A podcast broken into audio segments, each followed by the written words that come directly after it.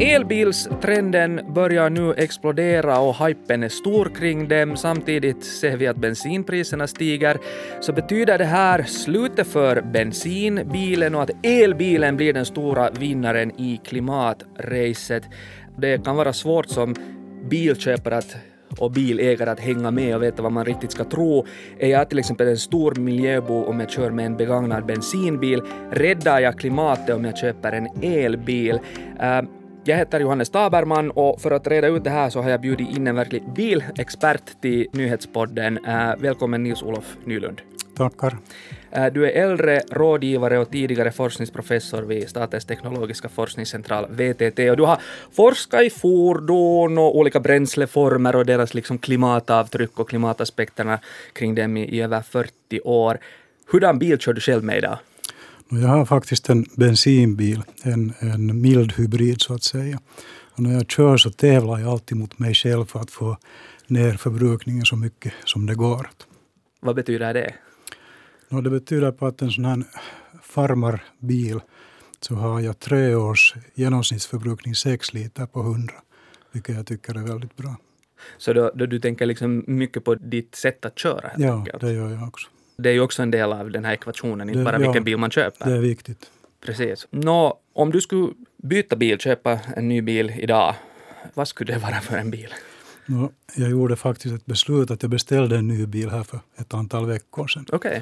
Och det blev en laddhybrid. Och jag provkörde elbilar, men jag tycker att tiden kanske inte är riktigt färdig för det ännu. För mig, mig skulle det gå äh, ganska bra för jag kan ladda hemma.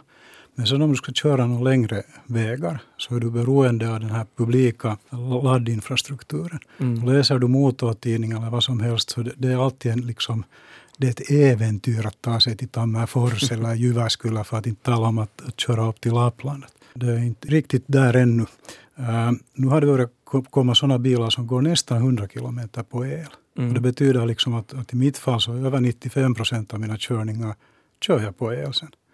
Men sen om jag ska någonstans längre så behöver jag inte fundera på att, att kan jag ladda eller kan jag inte ladda. Men är liksom den här laddhybriden på något sätt just nu på något sätt en här gyllene medelväg i ett land som Finland där vi ändå har långa distanser och sånt? Uh, kanske just på det sättet och, och, det här uh, trenden kommer nog säkert att gå att det blir hel-elbilar. Att det här är en övergångsfas. Mm. Men uh, de flesta uh, laddhybrider hittills har haft en körsträcka på kanske 40 kilometer. Så det, det är onödigt lite. Visserligen liksom vardaglig jobbkörning klarar du. Mm. Men det är att om det, om det går nästan 100 så då behöver du inte ens ladda den där laddhybriden varje dag. Mm.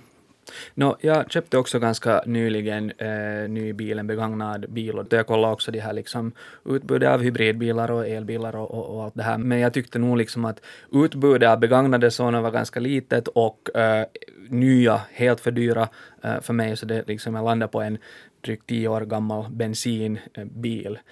Gör det här mig liksom till en stor miljöbov? Nej, inte, inte, inte nödvändigtvis. Kauppalehti citerar här nyligen en japansk eh, studie som sa att man borde egentligen köra längre med de existerande bilar man har. Att skulle hela världen massivt gå över nu till el på en gång så blir det mycket stor klimatpåverkan helt enkelt av den orsaken att, att jag menar att det, det påfrestar klimatet att tillverka bilarna. Precis, och, och spe, speciellt elbilar. Äh, när du tillverkar en vanlig mellanstor bensinbil så, så kommer det ungefär 5-6 ton koldioxid i den här tillverkningsprocessen. Gör du en elbil så är det nästan dubbelt upp. Att den där akku, akkutillverkningen är väldigt liksom energiintensiv. Och nu beror det ju på var, var de där batterierna görs och var de där mineralerna grävs fram ur jorden. Men att jag såg tal på uh, kinesiska batterier och det var, det var fula siffror. Så i princip så, så belastar det klimatet lika mycket att tillverka två bensindrivna bilar som att tillverka en elbil? Ja, det är det du ja. säger? Det, det kommer förstås att bli bättre. Det beror ju på vad du har för krav på de material du använder, vad du använder för energi vid tillverkningen och så vidare bortåt. Men, men, men jag, jag, lyssnar nu på vad du säger och så tänker jag på liksom den här stora hypen kring elbilarna och du säger ändå att på sikt så är det liksom de som kommer att ta över. Men nu låter det ju som att kanske elbilen ändå inte är så otroligt klimatsmart? No, alltså, elbilen är aldrig nollutsläpp. Som sagt, du har utsläpp när du tillverkar bilen. Men så länge du har eh, element av, av fossil energi i din elgenerering, naturgas eller, eller kol, till och med olja någonstans, så då har du ju också utsläpp från elgenereringen. Mm. Det är ju inte så att liksom hela världen bum skulle kunna gå över till förnybar el i alla elbilar. No, jag tror att det kommer att bli strängare och strängare krav och vi får liksom rapporteringssystem för det här. Så jag, jag tror liksom att det här är en övergående fas. Jag, jag är åtminstone optimistisk i, i det avseendet. Och, och orsaken varför vi har en elbilshype är egentligen eh, EUs eh, utsläppsregler för personbilar. Eh, det finns fast beslut om att 2030 så ska CO2-utsläppen ligga 37,5 procent lägre än i år, 2021. Och I somras kom kommissionen med det här Fit for 55-paketet. Mm. Och där, där har de höjt ambitionsnivån, alltså det är ett förslag tills vidare, men de har höjt det till 55 procent. Och äh, sagt att 2035 så ska bilarna vara nollutsläpp. Det låter som ganska ambitiöst. Det är ambitiöst. Och, och det, biltillverkarna eh, är tvungna att reagera på det här. För uppfyller de inte de här CO2-kraven så betalar de jätteböter. Mm. Och det är därför som vi ser liksom en boom av, av elbilar komma ut på marknaden. Ja, ja, för jag tycker liksom nu när, när man uh, rör sig i trafiken eller ser i gatubilden så tycker jag att jag har börjat liksom se allt fler elbilar och att det också är liksom allt fler olika modeller och tillverkare som har kommit ut med de här elbilarna. Men, men är det här liksom lite av en illusion som syns inom Ring 3 eller? No, I dagens läge är det nu så att, att i princip så ska du ha möjlighet att antingen ladda hemma eller på jobbet för att liksom en, en elbil ska riktigt funka. Om du bor i, i stadskärnan och har din bil och står på gatan, så inte, i dagens läge så det är ganska besvärligt liksom att, att få elbilen laddad. Dessutom de här snabbladdarna, kommersiella, så de är dyra. Det kan bli till och med dyrare än att köra med bensin, att snabbladda en elbil. Jag tycker ju ofta att man hör liksom i den här debatten som lite så förenklat är elbilar mot bensinbilar, vilket kanske är lite dumt, men i det så, så argumenteras det ju mycket nu när man ser bränslepriserna stiger och så säger man men elbilar är så mycket billigare att köra med, men, men jag menar kan man inte tänka sig till framtiden att också liksom elskatten kommer att stiga och att elen kommer att vara mycket dyrare som liksom drivmedel. Jag lyssnade faktiskt på, på YLE när jag kom hit och där sades att, att elpriset i Spanien har tredubblats. Och nu ska vi komma ihåg sen att i det du betalar för en liter bensin så är 75 procent skatt.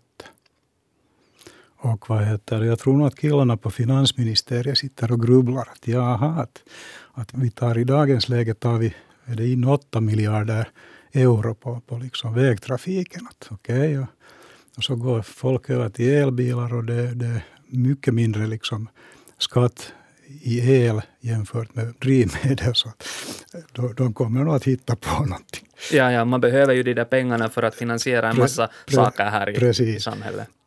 Det ser vi liksom att elbilarna blir fler, de är ännu en, under en procent av alla uh, bilar i, i Finland, men deras försäljning ökar och har ökat under det här året helt tydligt. Ja.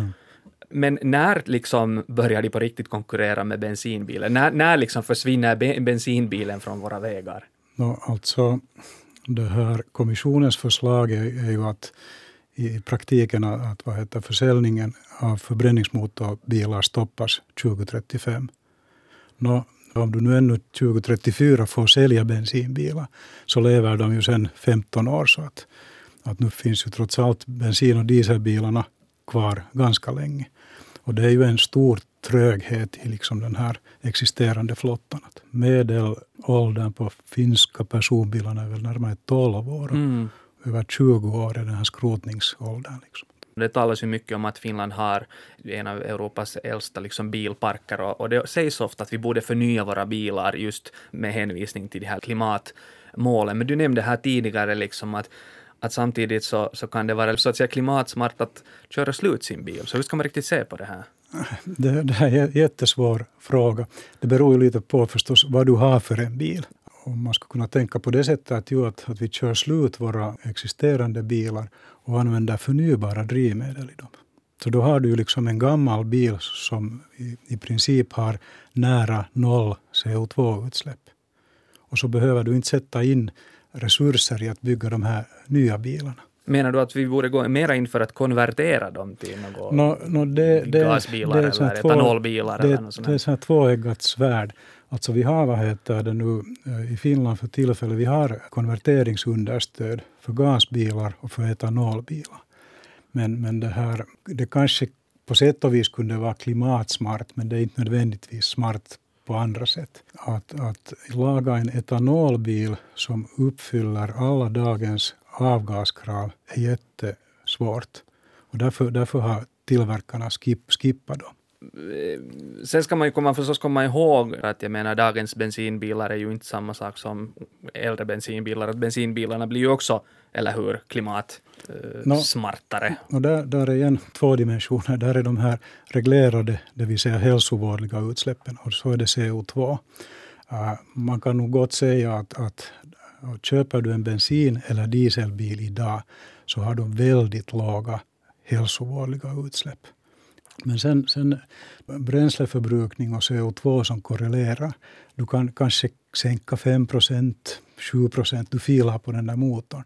Men du kommer inte ner till de ambitionsnivåerna som har satts upp på EU-nivå eller, eller här nationellt. Mm.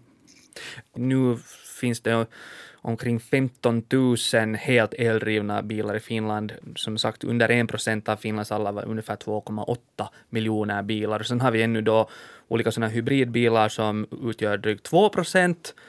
Uh, och sen då gasbilarna som, som är lite färre väl än, än elbilarna. Så att om man nu då idag liksom står inför beslutet att jag ska liksom byta bil, så vad är liksom klimatsmartast och ekonomiskt smartast just nu? Går det att säga? Det kan jag inte svara på. Nej. Det som ofta liksom används som en invändning mot elbilar är att just de här liksom batterierna inte skulle vara liksom tillräckligt hållbara. Stämmer det här fortfarande för, för dagens elbilar? Nästan alla, alla elbilar så ger åtta års garanti på batterierna. Så det, det säger ju någonting. Mm. Men hur, hur, bra då liksom funkar elbilar liksom i, ett, i ett kallt land som Finland? Vi har kalla vintrar och långa distanser. Kan det här liksom skapa problem? Det här är ju sånt som också folk funderar på innan de... No, alltså, när det är kallt så ökar ju liksom körmotståndet. Om du har snö på vägen och så vidare bortåt. Luften blir tätare när, när temperaturen går, går ner. Men e- en grej med elbilar är ju det att du ska värma kupén. Och, och den energin tar du ur batteriet. Så knäpper du på allt, allt du har i värmeväg så, så kan det hända att du halverar liksom körsträckan. Ja. Nå, de här nya elbilarna är smarta på det sättet att du kan, du kan via mobilapp liksom förvärma din bil. Och sen, sen vad heter det, det går att förvärma även batterier så att det funkar optimalt när det är kallt. Just det. Men då ska du göra det så länge den är pluggad in i väggen, den där bilen. Precis. Och här kommer vi igen till den här diskussionen om de här elstolparna och den här infrastrukturen ja. kring elbilarna där det ja. finns uh, utmaningar. Tillgången som sådan till el är inte någonting som begränsar det, att, att elbilarna blir fler.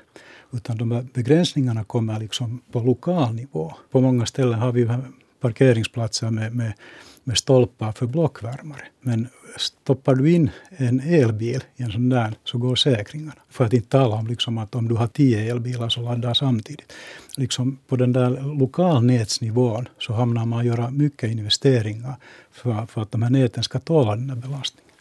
Nu skulle då någonting sånt som, som vetebilen kunna vara liksom ett framtida alternativ som utmanar elbilarna. Det här börjar man ju nu lite utforska. Det är ju väldigt smått ännu. Vetebilarna är inte många. Men... Man kan väl säga att en, en, en vätgasbil eller en bränslecellbil den, den kombinerar liksom det bästa ur, ur båda världarna. Det vill säga den är nollutsläpp som en elbil. Alltså i princip är det ju en elbil. Att du har energin i vätgas som du omvandlar till el Just istället för att ta det från batteriet. Men drivlinan är som på en elbil. Just det. Och å andra sidan så, vad heter det nu, så kan du tanka liksom, äh, vätgas äh, så att du får 500 kilometer körsträcka på, på några minuter.